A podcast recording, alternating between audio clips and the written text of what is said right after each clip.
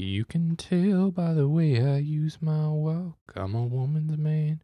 No time to talk. You can look the other way. What the fuck is that sound? Peter's chopping up onions. Peter. He's gonna get real emotional on this episode. Peter. Check, check. Yeah, I need. What- I'm cooking while uh, I'm cooking while we're doing this episode. I don't know if you're being serious or not. it could be true.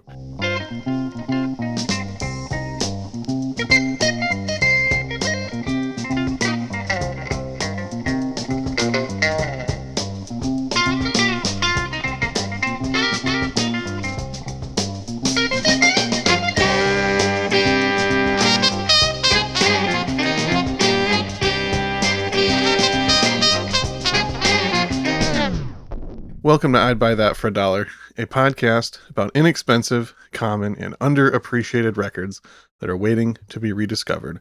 I'm your co host, Sean Hartman, professional podcaster. Oh, yeah, that's yeah, that checks out. I'm co-host Jeremy Ruggles, Morel Mushroom Secret Spot Interrogation Technician. So you're not actually finding them yourself, you're just like interrogating and getting the info from others. Yeah, it's a lot less work. And honestly, like this is a phrase I go to when I'm, you know, mid torment. I say, really, it torments me more not knowing where they are. That's fair. well, thanks for the life hack, buddy. Do we have any other co hosts in the building? Yes, I am Peter Cook, and I am giving Lydia Davis a run for her money in the flash fiction genre. What you just heard me say is my latest short story. Well, thanks for blessing us with that content. I hesitate to call it premium, but uh, it's content. Can't wait to Google that so I know what you mean. I'm not saying that my uh, stories are superior to hers, but they're definitely shorter. Well, it ca- it's got to count for something. Do you guys want to talk about a record, some music? That's why we came here, bud. Cool. Well, I brought a record if we want to listen to maybe the first track on it.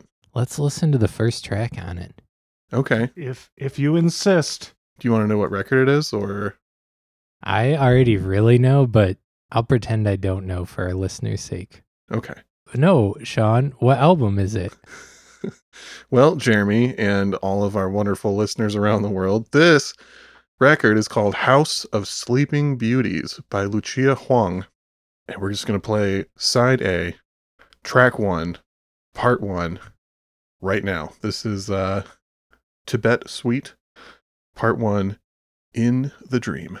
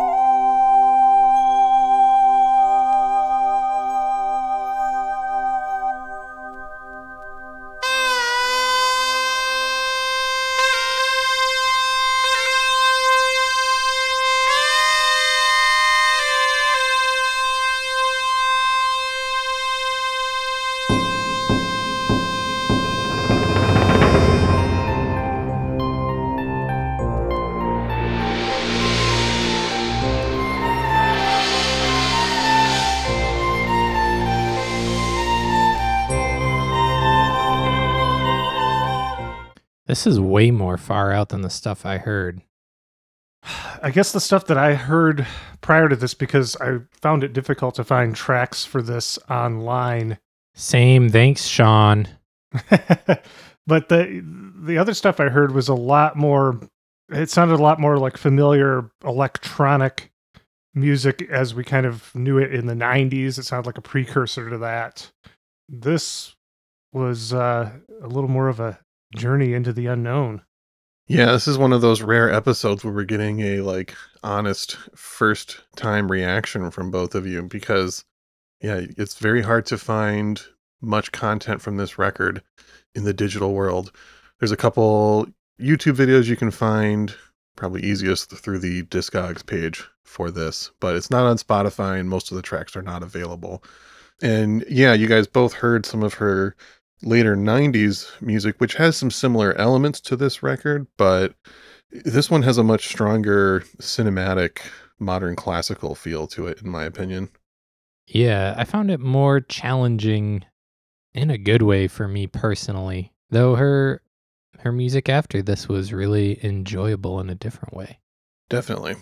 Yeah, this is 1985. 1985 indeed. This is uh, Lucia's first album and came out on the Private Music label. It's one of the first releases on that label. Yeah, I'll, I can give you guys a little bit of info on Lucia if we want to just dive right into this bio real quick. Lay it on me. All right. Lucia Hwong was born in Hawaii and raised in LA. She comes from a very talented and prolific family of artists. Her grandmother was a grande dame of the Chinese opera. And You nervous, Sean? grandmother, You nervous? I was trying to give you an opportunity to say something, then you didn't. So then I had to keep going back in. Do you have any questions for me right now, Jeremy? Yeah, what's a grande dame of the opera? I don't know. I do know that I'm pronouncing it correctly, though. So if anyone is curious what that title actually means, feel free to look it up because I did not. One of the things I did not look up, Jeremy told me he was going to call me on it, and here we are. I also didn't look it up though. I just planned on calling Yeah. him out on it. It's not like you're better than me or anything. I also could not find anywhere what her grandmother's name uh, was. A lot of places kept citing that she was a grande dame, which I hope means a lot. That seems like a notable title to uh, have been given, and to be have that be like your only available bio, like more so than your name. Even I assume it's a really important title. Are you sure that what once someone maybe when someone becomes a grande dame, they no longer possess a name? They're just a grande dame. Oh, Ooh, it could be. I like that. Mere conjecture. Let's say that's what it is. Yeah. Okay. I saw in an interview, Lucia has a memory of when she was six and starting to learn to play instruments. Her grandmother was listening to her sing and basically told her, mm, "That's that's not for you. Stick to instruments." Which, aside from that, she was she did seem to be a very big influence and inspiration to her, and um, encouraged her to continue to you know gather knowledge and in- increase her skills and use that to open doors for her, which is what seems to have happened. Her mother is also famous. Uh, she has a name that I could find. Her mother is actress and singer Lisa Lu, who's notable for acting in the films The Last Emperor, The Joy Luck Club, Crazy Rich Asians, and many more. And as a singer, her mother worked hard to popularize Chinese opera in America. Interesting. So that's Lucia's background, and she majored and graduated cum laude in ethnomusicology at UCLA, where she studied from 1978 to 1982.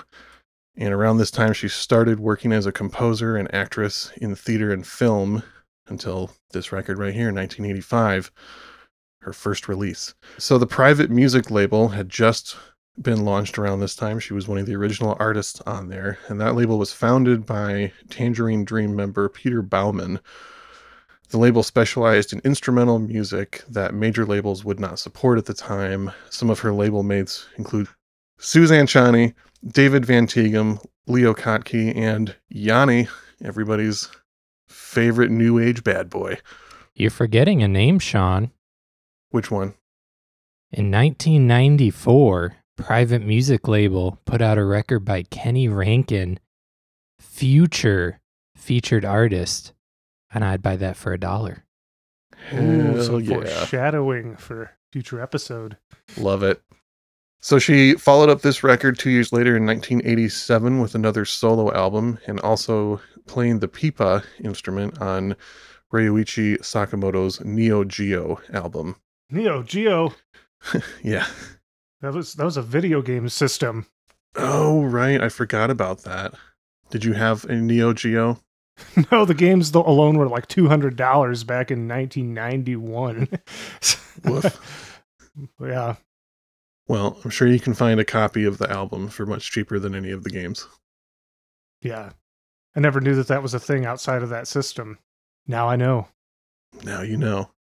So after that, she focused primarily on theater and film until releasing the Goddess Trio in the late 90s, which is the music that you guys listen to more in preparation for this. And I got to say, for an artist that, you know, started in the late 70s, early 80s, I really liked her late 90s albums. I feel like usually artists don't translate well during those decades but the yeah those those three albums are really good you can find those on spotify uh, especially like the the second goddess trilogy album celestial realms Yeah. Do, are you either of you familiar with that '90s electronica group Orbital? No. uh more by name than anything else It, some of it kind of reminded me of, of their work. I have to wonder if they were influenced by her, though. You know, they, she, I think she would have come before they did. could be I had a full on flashback when I was listening to the 90s work of hers to, I think it was right after college. And uh, me and some friends decided to, decided we really liked Enya. Probably in that ironic hipster, like, yeah, we love Enya. And then it just kind of became true that we actually loved Enya. And Yeah. I had this like m- memory flashback to me of putting like four different windows of Enya all playing at the same time, uh, perhaps with the use of various chemicals involved. And it just took me back there listening to 90s Lucia. so lucia hwong gave you a genuine acid flashback is that what i'm hearing I can neither confirm nor deny. okay the possibility is out there though so i actually bought this album at the very same estate sale that i bought the lyn larsen organ stop pizza record that we just did as a joke as an april fool's prank. And I, I like the music on this much more than the lyn larsen record for for the record. But something that kind of jumped out at me from this, like I picked it up because I've been listening to a lot more new age and like smooth jazz styled things from this time period and just trying to sift through the mountains of cheeseball crap to find things that are really good. And this one stuck out to me because it has those kind of trance inducing meditative new age sounds but then it also has like a strong modern classical feel to it. It's it seems apparent on a lot of the tracks in this album that the intent is not just to make you relax and zone out, but to actually challenge the listener in a lot of ways, which I think both you guys picked up on from just that first clip. Yeah, there was a point in there where a very abrasive instrument entered the mix. I don't know what it was. It was like a piercing horn. It, it reminded me of that uh, Consume Red album by the band Ground Zero. I don't know if either of you are familiar with that record. Uh, no, not really. It has a similar sound sampled throughout the track. Sure. Yeah, that that beginning is so cool because yeah, the first full you know minute or so of it is is very mellow, and you kind of start to drift off, and just when you're starting to drift off, then those surprisingly abrasive, I believe it's saxophone and flute, by the way, comes in, Okay.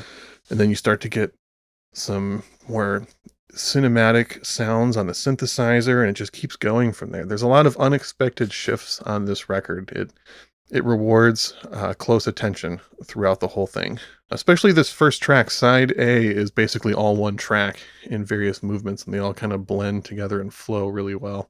I love an album that pulls that off. Well, you guys want to hear another track? Yeah. Yes. Yeah, Cool. I need to because I, I can't have that much more input since I wasn't able to check this out in advance. sure. Well, let's let's skip on down to part five of the Tibet Suite. This track is called Everest at Sunrise.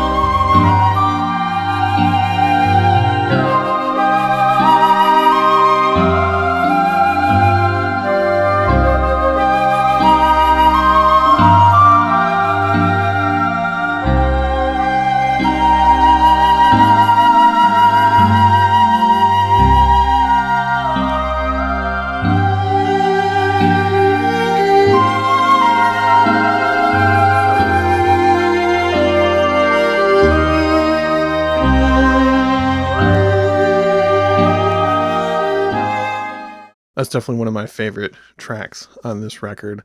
I feel like that's a perfect example of the the fusion elements that Lucia was going for on this record. Uh, you can obviously hear a lot of the influence of Chinese and other Asian country music going on there, but then there's also a lot of modern sounds mixed in. And also, you kind of forget that there's a synthesizer blending with these ancient traditional instruments, and it just it works surprisingly well at times. You know who I what band I'm reminded of a little bit? No. What's that? Ghost. The Japanese Oh. band Ghost. The, the Hypnotic World I'm sorry, the Hypnotic Underworld album in particular, some of the sounds on there. Makes sense. Shout out to Drag City Records. Masaki Batoh. Mm-hmm. Didn't you book Masaki Batoh? I did. I was gonna say that was one of the more fun shows I ever got to book in Kalamazoo. Yeah. Great show. So the other thing that was interesting to me about that track is after, you know, learning about her family background with this strong ties to the Chinese opera, it I think it makes those tracks make a lot more sense. You can definitely hear that influence in what's going on there. And it's a it's a really cool effect, I think. Yeah, a lot of people blend genres, but she picked some very uncommon genres to blend, and it made a very unique mix, I would say. Definitely. Not to mention she basically majored in being able to blend genres with that ethnomusicology degree. She spent a lot of time really studying all these different kinds of musical instruments and influences and tradition and was able to approach you know making this album and creating these fusions with a a, level of control and depth that I feel like not many other musicians could have pulled off as well as she did. Yeah, and uh, you mentioned that she has done a lot of work in film scoring as well. Yeah, she's honestly done much more work in composing music for theater and film than she has in uh, album format. So there, yeah, a lot of that stuff I have never had a chance to hear. Maybe some of our fans who are more into theater might be familiar with some of her other work. I know some of the stuff she was involved in as far as theater was fairly notable at different points, especially her work in the M Butterfly production. Mm. I heard her work in The Last Emperor. She does the soundtrack for that movie, and it's very good. The movie and the soundtrack. And her mom's in it, you said. Yep. Yep. They were both involved. Pretty great stuff. So I'm going to talk real quick about the musicians that are playing on here, as well as some of the instruments that are being utilized. So on vocals, we have Dora Ohrenstein, who is a member of the Philip Glass Ensemble, and you'll be hearing that name quite often with some of these band members. Uh, Dora also played the violin on this record. The other vocalist is Patti LuPone, who worked primarily in theater and was close with Andrew Lloyd Webber and worked on a number of his projects. and in more recent times is also semi notable for being the voice of Yellow Diamond in the Steven Universe series. oh wow. Can, can I tell Yeah. you can I tell you something really ridiculous about Andrew Lloyd Webber? Please do. I once had a, a coworker who liked to quote Andrew Dice Clay to me, and I mixed. I thought that I got Andrew Dice Clay and Andrew Lloyd Webber mixed up in my head, and I was very confused about who this person was. Oh no. Wow. Not quite the same thing. You know, close, but you know. Uh, one of them's just slightly more canceled than the other. Unless Andrew Lloyd Webber's been up to some real vile shit that I'm not aware of. Who knows? so anyway, So- I didn't mean to derail you. Anyway, on synthesizer, we have Masayoshi Imamura, who doesn't seem to have a lot of other credits aside from this record. We also have Michael Riesman, who was Philip Glass Ensemble's director and keyboardist. And we also have Peter Rafelson, who's also notable for writing the hit song Open Your Heart for Madonna. Ooh, there you go, Jeremy. I don't know that song by name. Well, if you if you'd heard it, Open your yeah, heart. Oh, duh. Okay, yeah. that one. Don't worry, I did the same exact thing. I was like, which song is that? Oh, yes, this song. Yeah. I'm really bad with song names too. I unless they repeat it at least 20 times in the song. And which they definitely do Yeah. in that song. In this case- so even then, sometimes, Yeah. I couldn't tell you another line from that song. Baby. true, there is that word in there too. On saxophone and flute, we have Jack Kripl, also from the Philip Glass Ensemble, and then on ocarina, shakuhachi, zither, kayagum, reeds, hichikiri, percussion, and arrangements, we have Yukio Tsuji, who is a Japanese composer and performer, also worked on the Neo Geo album, as mentioned before, and also continued to collaborate with Lucia on some of the 90s releases. My ignorant ass is going to have to look up some of those instruments because I don't even know what those were. well, guess what? The next section is me talking about some of those instruments. Yes. You are ready for people like me. I was ready for people like you and people like myself who knew nothing about any of them previous to this. So, Lucia's first instrument that she performed on and learned is the pipa. That's spelled P I P A. It's an ancient Chinese four stringed plucked lute that has a pear shape, and the use of it dates back almost 2,000 years. It's one of the more notable folk instruments in Chinese musical culture. And then the Gayagum, which I think I kind of slightly mispronounced that before, but that's okay. That is a 12 string traditional Korean plucked zither. It's a very long instrument with a flat board and raised strings. It's played seated with one end resting on your lap and the other side resting on the ground. In the right hand plucks the strings and the left hand controls the vibrato by pushing up and down on the strings on the other side of the bridge. It's a Mm. really interesting instrument. And the Hichikiri is a Japanese double reeded flute. It is a sacred instrument used in Shinto ceremonies, especially weddings, and was used for the imperial court music that was influenced by the Chinese Tang dynasty of the 7th century. Tang. Apparently, Tang? Okay. I looked that one up and some people were pronouncing it Tang, but anyway. Apparently, at that point, the Japanese imperial court music was highly influenced by the Chinese music happening at the same point. So uh, it was interesting connection of the kind of specifically using instruments that were already blending these different uh, Asian country influences together. I thought that was kind of an interesting touch and choice for this record. Well, you guys want to dive back into another track? Maybe something on side B? Yeah, flip that over. All right, we're going to flip it over. Side B, track one Virgin Dance.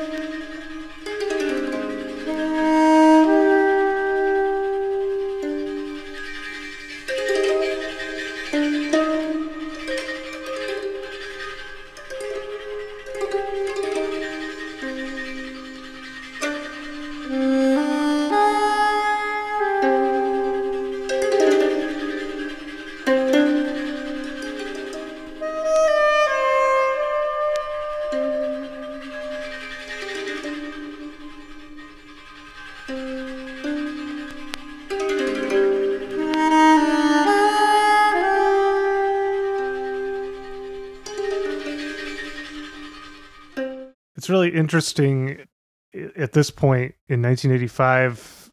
It's a real blend of organic instrumentation and synthesizers, but it's still, I can tell it's very much, you know, the stuff that I was able to preview that was a lot more electronic from the 90s. You could tell it's the same musician working with more organic instruments. Yeah, absolutely. I think that the blend of styles is really cool, like we mentioned, but also just that blend of acoustic and electric instruments. This is like one of the best examples of it that I've honestly ever heard. Yeah, it's fairly seamless sounding. Yeah, yeah, it's really interesting how well she pulled it off. So, in mentioning the musicians on this record, I must also note that uh, Lucia is playing basically just about all the instruments mentioned as well. Um, the different musicians are playing different parts, and I'm not entirely sure which parts are performed by her or just arranged by her. But she was very hands on in leading the direction and playing all over this record and on her other releases as well. And they do get more electronic as they go, right? It it goes up and down. There's some tracks on here that are a little bit more upbeat and intense sounding and are very electronic with like heavier synthesizers and some drum beats. And then there's parts that are a lot more mellow at times. Well, I guess I, I meant more in just her uh, trajectory throughout her career.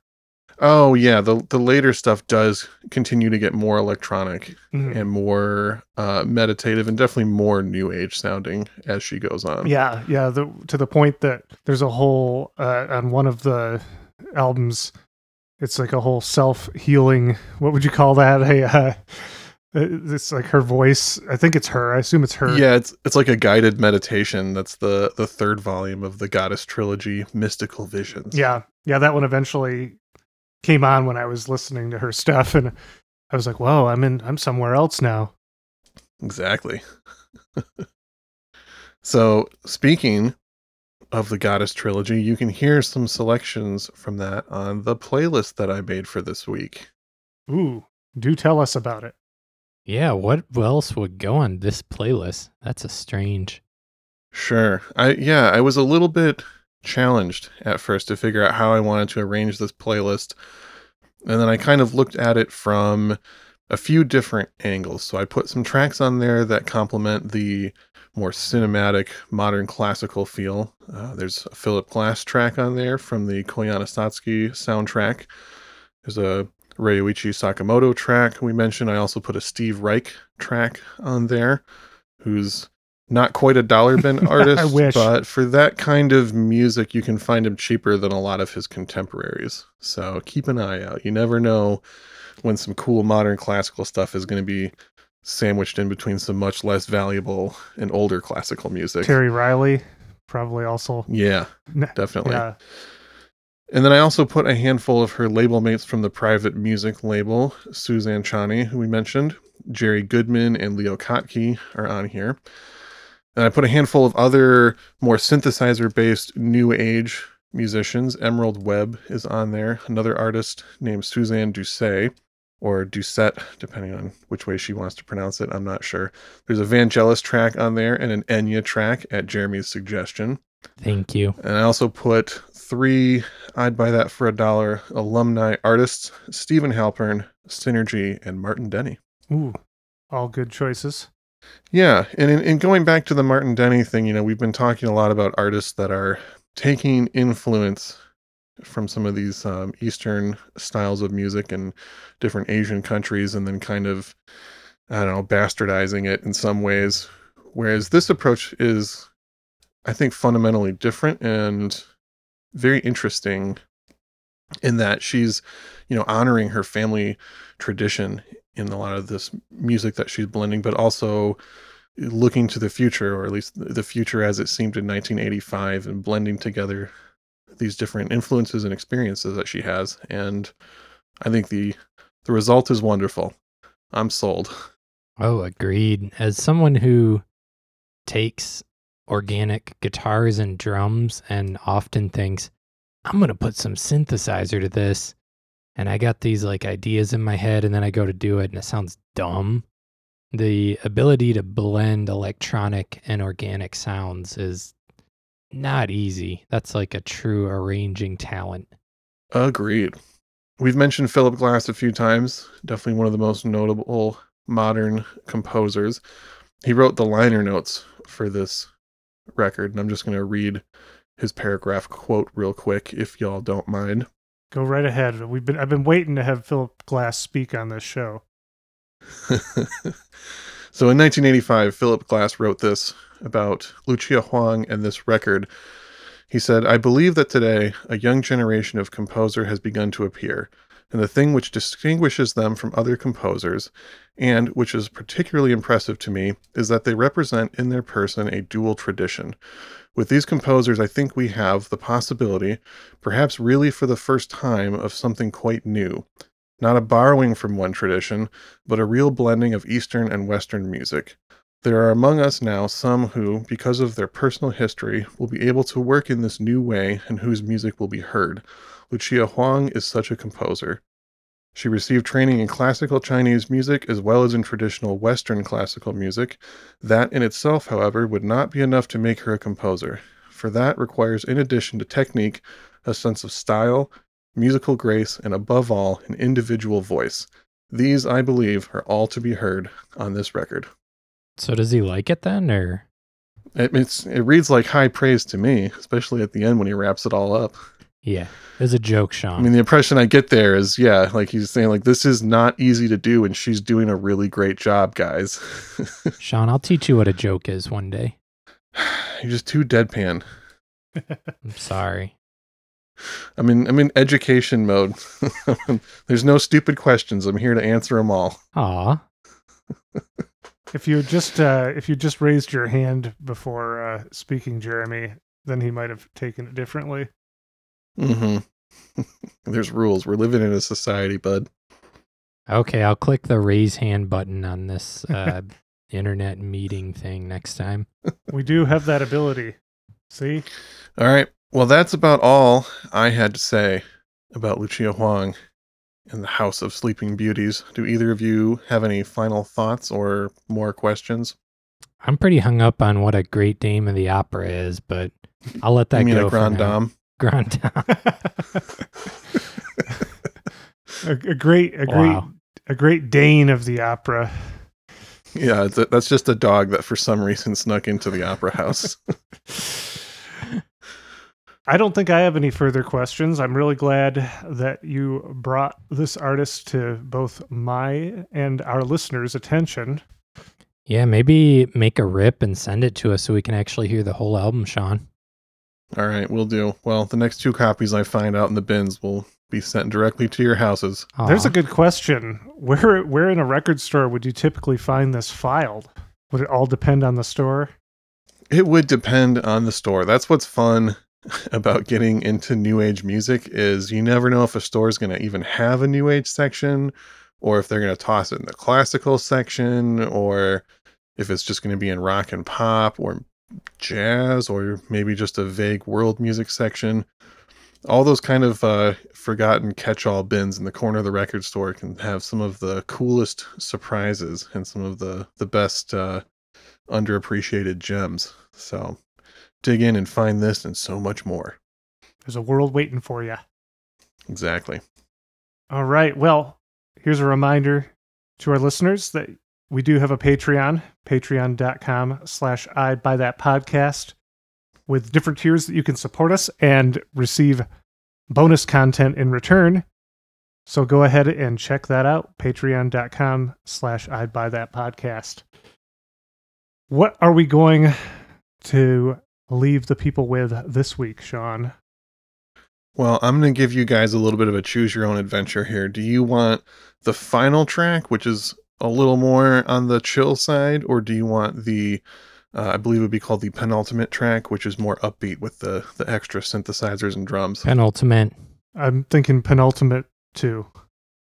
All right, here we go. So this track is called Dragon Dance. Oh, yeah. Thanks for listening. I was actually able to preview this one because there's a cool video for it on YouTube. That there is a really good music video for this. I mean, it's it's good. It's also like very cheesy and goofy, but it's well worth looking up. So I think that Dragon Dance. I could be wrong, but I believe this was the one that uh, really gave me some orbital vibes. So yeah, thank you for listening to I'd Buy That for a Dollar. This is Peter Cook saying goodbye. I'm Sean Hartman. And I'm Jeremy Ruggles saying goodbye. Sean says goodbye too.